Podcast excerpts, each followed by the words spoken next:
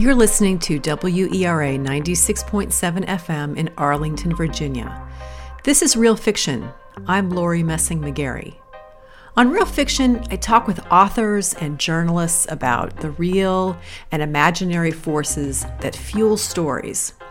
Today's guest has just released one of the most anticipated novels of the year. I'll be back in a moment with novelist Kirsten Valdez Quade to discuss her new book, The Five Wounds.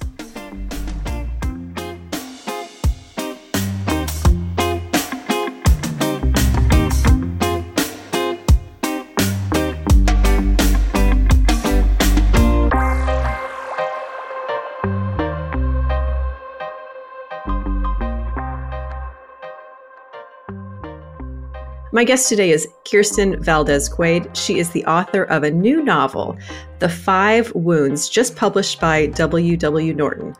Her short story collection, Night at the Fiestas, won the John Leonard Prize from the National Book Critics Circle.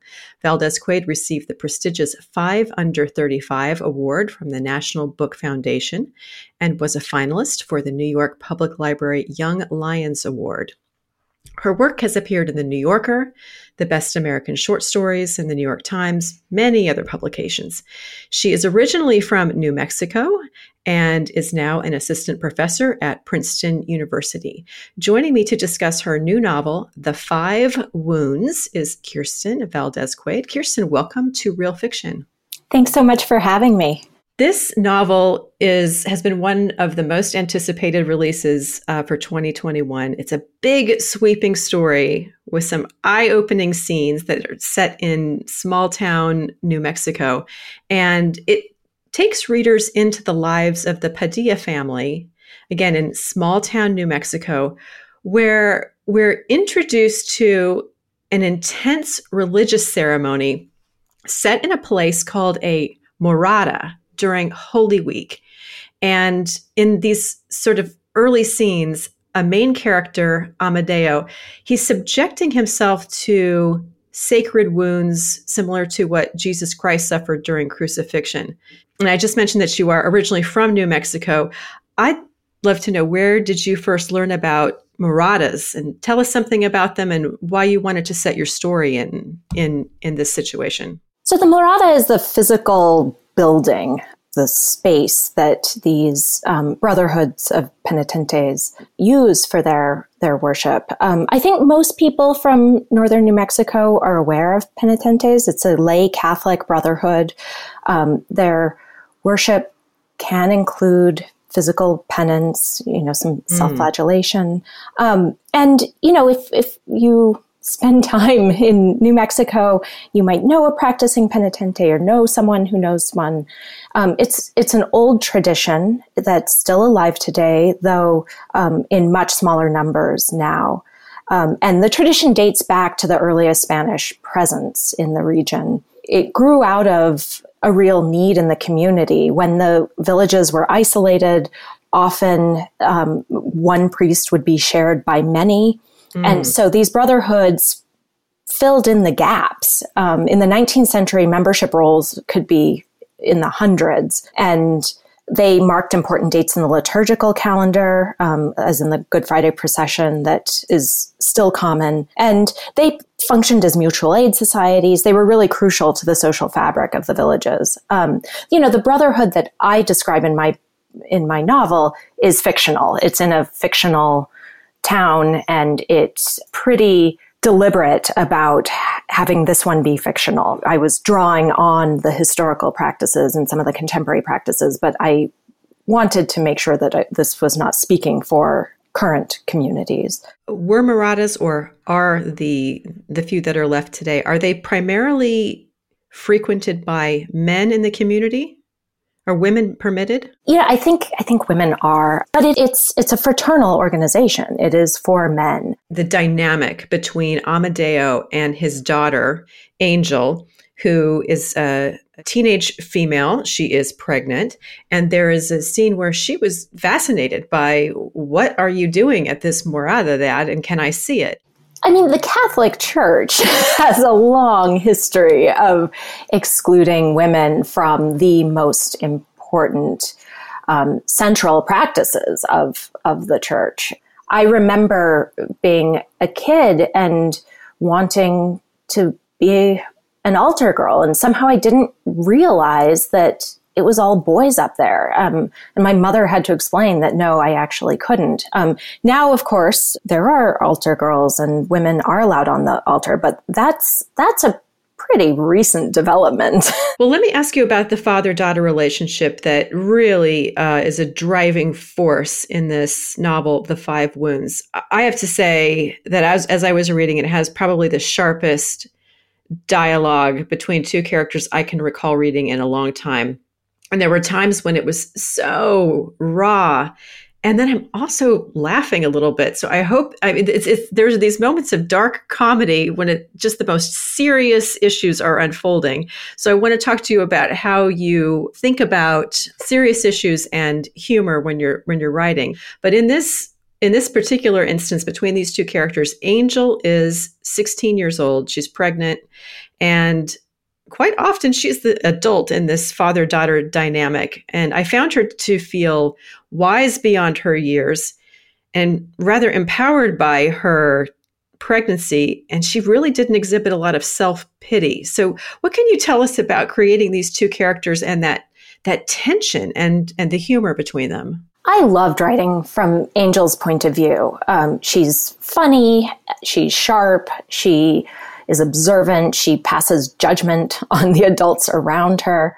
And she's also incredibly vulnerable. Um, and this, you know, I don't think Angel is all that different from a lot of teenagers I've known. Teenagers see you clearly. But, you know, Angel's been really let down by the adults around her. And at the same time, she needs them. So she's had to shoulder a lot of responsibilities from a very young age, even before she became pregnant. And, you know, that's this whole other massive responsibility that's bearing down on her.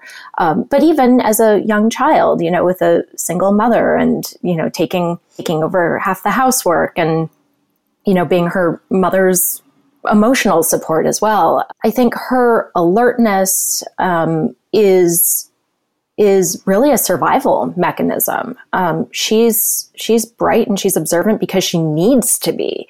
Um, she has to take an account of of the situation around her. But in her quieter moments, mm-hmm. she's really plagued by by self doubt. I mean, she she is conscious of acting as if she belongs and acting as if she's okay. You you mentioned that teenagers have this unique ability to really see you and then sort of put you right where you need to be. So, when it comes to the practice of religion and performance, Amadeo is seeking some uh, kind of a, a, rite of purity to kind of cleanse some of his his problems and his past, and he really views it as uh, l- let me test my limits, let me get through this purity test in the Morada during the Holy Week ceremony. And Angel looks at this with a great deal of doubt and says, "Oh, come on, this is not a religious this is not a religious rite. This is a performance. You just want to show off for us." Yeah, I mean, I think you're right. For Amadeo, the central tension is between enacting his faith and this sense of pageantry. Um, for him, the line between the two is not clear. And, you know, his heart is in the right place when he decides that he wants to do the best possible performance of Jesus's passion. Um, he wants to transform his life. He wants to be a better person and, you know, to leave the old Amadeo with his failures behind. You know, but his approach is wrong. His approach is once again focused on his performance. He's looking at himself. Um, he is the star of his own story, and he's not seeing the lives of the people around him. So, yeah, Angel has his number. When she tells him, yeah, for other people, this is an important, meaningful religious practice, but not for him. Um, she's she's correct, and and that's a tension that I'm really interested in between public enactment of faith and and where it crosses over into pageantry. And you know, and I've I've felt that, you know, when when I was a kid in in mass and on the kneeler and having a sense of my own piety and really seeing myself from outside as this, you know, angelic, pious child. Um, and obviously, like, that is not piety. What I also found fascinating about this quest for um, piety and cleansing is that the matriarch of the family, Yolanda, who was in receipt of an angel's commentary about her father's pageantry, she said, Well, you have to remember that a lot of what happens in the moradas keeps a lot of young men out of trouble. And I was really fascinated by that the sense of community. Oh, absolutely. And I, you know, there historically there were times when the Catholic Church disavowed these practices. They, they, that's no longer the case. Um, penitentes are welcome. The practice is welcomed by the the larger Catholic Church. It's, it's seen as you know, an absolutely legitimate way of worshiping. And I happen to find it incredibly moving to, you know, tr- want to feel pain, to want to feel what Christ went through. That, that has always struck me as a very empathetic form of, of worship. So I just want to say that, that it's, it's Amadeo who's approach is extreme. I don't think, uh, you know, as a practice, it's necessarily extreme. But, you know, th- these religious communities, you know, of, of all kinds fulfill many different functions. They are important socially. They are important for social bonding. Let me remind listeners, my guest today is Kirsten Valdez Quade. She just authored a new book that was published by W.W. Norton how did you write this book? I was really fascinated to to learn that it started as a a short story and then your editor loved it so much and just felt that there might be more and more. Yeah, so my editor emailed me um, a year after the story came out and asked if I'd ever considered extending it into a novel. And she was not then um, at that point my editor. And I dismissed the idea. I was working on stories, I was focused on my collection, and you know, I wrote a polite response um, saying, "No, I'm done with that story." Um, but two years after the story came out, I was looking at um, these sort of half-formed other stories that I was working on, and I realized, sort of in a flash, that all of these stories dealt with the same basic family constellation, the same oh, basic okay. characters. And, you know, in each of the stories, they had different names and they were different ages and the settings were slightly different. But essentially, I was, I was writing um, about the same family. And I thought, oh gosh, maybe I'm still interested in Amadeo and Angel and Yolanda. And um, so at that point, I, I had the summer without teaching, and I thought, okay, I'm gonna, I'm just gonna see um, if if this could go somewhere. And I spent that summer working on it, and by, at the end of the summer, I thought, okay, yeah, I I could follow these these characters. How many years did you work on the full length novel? I started at the summer of 2011. So it's been a long time.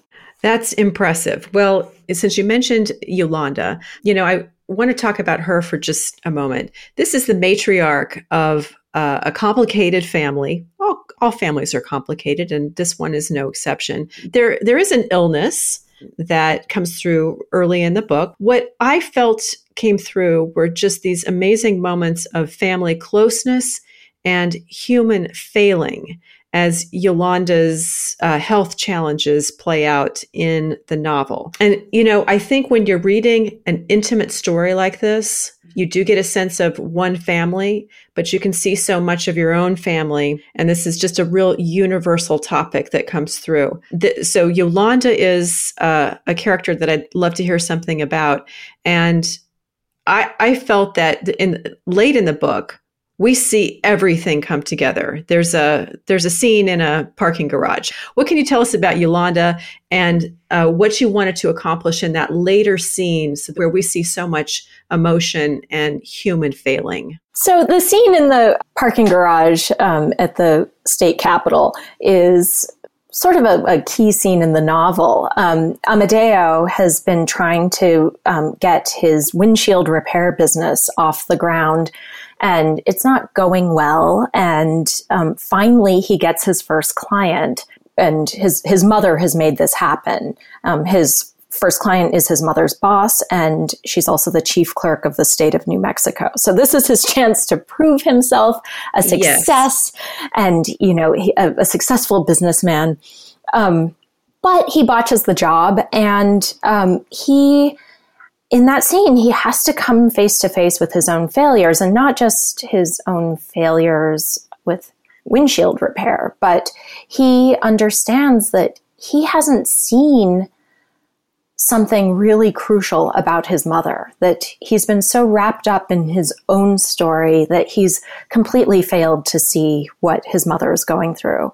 Um, they, you know, they have a very codependent relationship. She supports him almost entirely. She bankrolls the windshield repair yeah. business. And, you know, as this book progresses, she, her arc is really about living for herself and and paying it allowing herself to become the protagonist of her own life instead of just you know supporting her offspring what we see through a lot of the characters in the story is that tension between doing things for yourself and relying on other people. And there is another key character. Her name is Brianna, and she is involved with uh, young uh, young women in this story, including Angel, in a program called Smart Starts. And we get really deep insight into the rigors of training and teaching at risk youth. And Angel just idolizes uh, Brianna. I mean, she is, Brianna is part of her path and journey to uh, a secure life and training and uh, education. And Brianna says something, and this really stayed with me. She said, Sometimes in life, people will let you down. It's it's important to understand that you didn't deserve to be let down. What did you learn about researching the social workers and the teachers that kind of serve teen mo- mothers in underserved communities? My mother is a therapist who's worked with teen parents, and I remember um, when I was a teenager myself, flipping through um, a binder of the curriculum for this um, teen parent group she was running. And I was so aware of how much responsibility kids my own age were bearing. Later in my 20s, I worked as a grant writer at a social service organization that was focused on providing quality childcare to children, helping to support families who were working. And I did a site visit to an alternative school for teen mothers. And I was struck by both the girls' youth and also by how seriously they were taking their their jobs as parents to these you know vulnerable little children. Mm. Um, you know, working in social service organization, I've been really struck by the emphasis on helping families help themselves, connecting them to resources and changing the behaviors of the families. Um, and of course, it's important to provide parent education um, and you know resources, and that's all crucial. But the problems that keep families in poverty are societal problems. They are the systems that are working against um, families.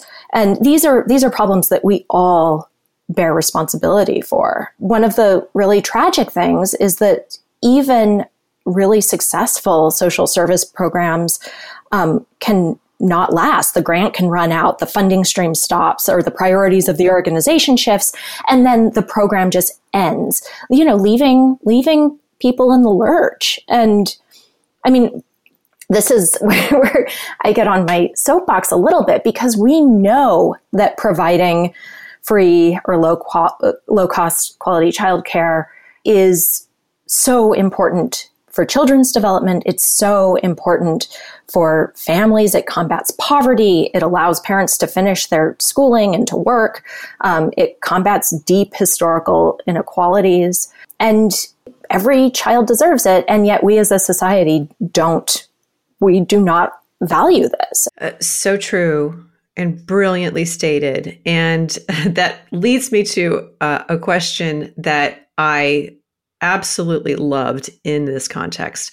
There is a scene where the where the the women in the pro, the young women in the program have a homework assignment, and they're told to choose a country um, to study how family policies are um, enacted in other countries.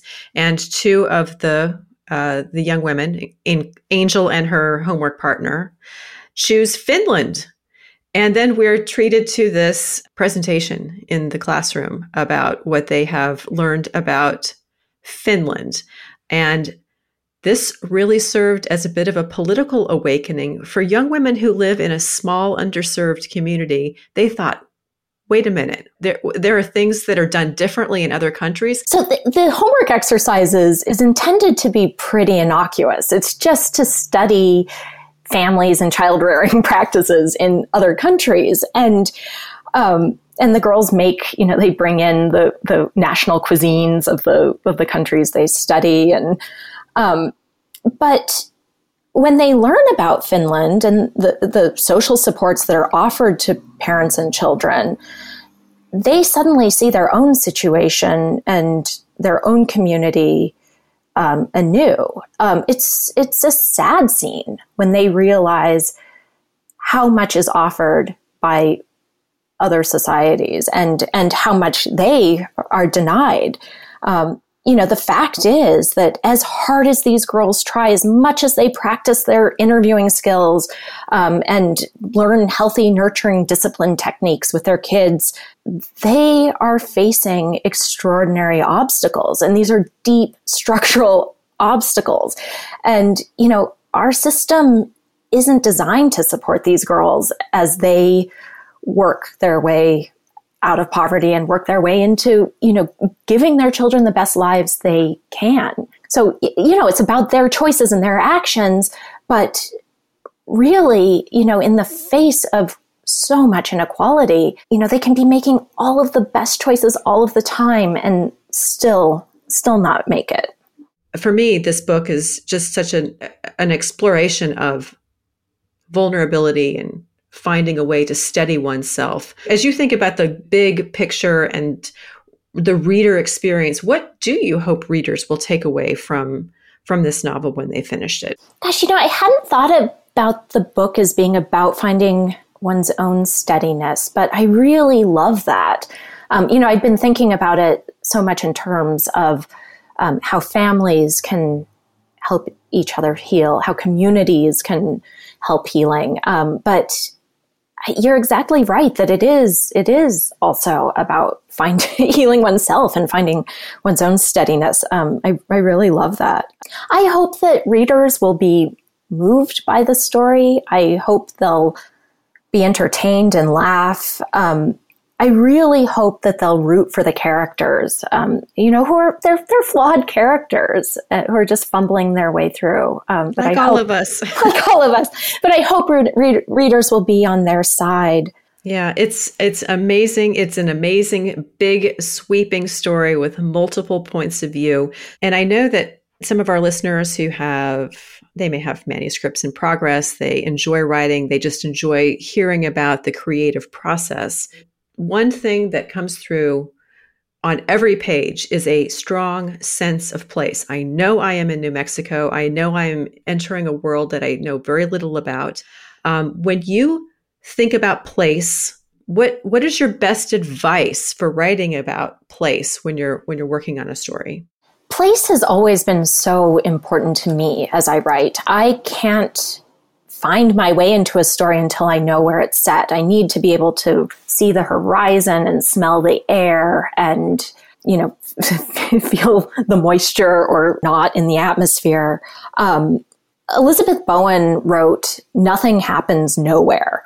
And, you know, so every story takes place somewhere. It takes place in a context. And that setting and social context are a part of the story. They are part of the pressures that are exerted on the characters. I see sometimes in my in some of my students who are just setting out on their in their writing lives this impulse to want their stories to be universal. And so they try to give as little detail as possible about the, the world of the story, about the characters, mm, because they want every reader to be able to identify. But, you know, one of the paradoxes of fiction is that the more detail you give, the more specific the world is, um, the more vividly the reader can experience the world. So, Kirsten, when you're writing a novel, do you go into it 100% 24 7 or do you um, do you schedule hours in a day and then teach a class?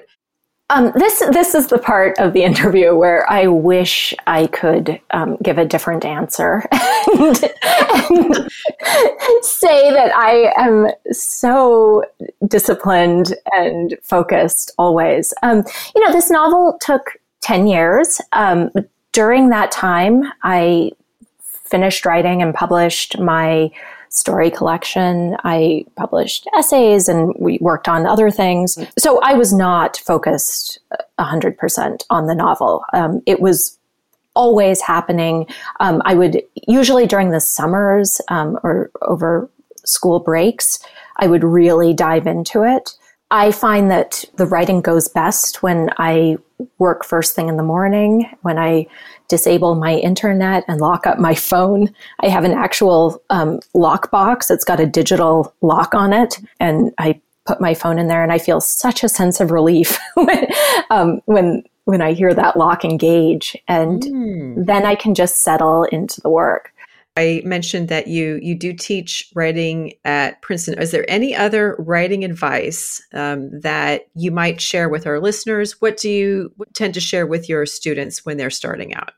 The, the best piece of writing advice I've ever received was actually not writing advice. It was um, in a fourth grade art class, and we, the mother of one of my classmates came in to to teach us some drawing. And she said, draw what you see, not what you think you see. And that's something that I continue to come back to when I'm writing. Um, every emotional situation in fiction has its sort of obvious surface reality. So you you know, a character might feel happiness at a wedding or sadness at a death, but every one of those situations is more complicated and every character ex- experiences experiences these situations differently. So when i'm writing i have to ask myself is this really how my character is experiencing this moment? Or um, you know am i just leaning on received ideas about how they would react? Uh. is it actually a more nuanced situation? Do i need to look more closely Kirsten, I can't thank you enough for joining Real Fiction today. This has been so fascinating and absolutely indulgent for me to talk to you after reading this incredible stories. Thank you so much for having me, Lori. You've been listening to WERA 96.7 FM in Arlington, Virginia. This is Real Fiction. I'm Lori Messing McGarry.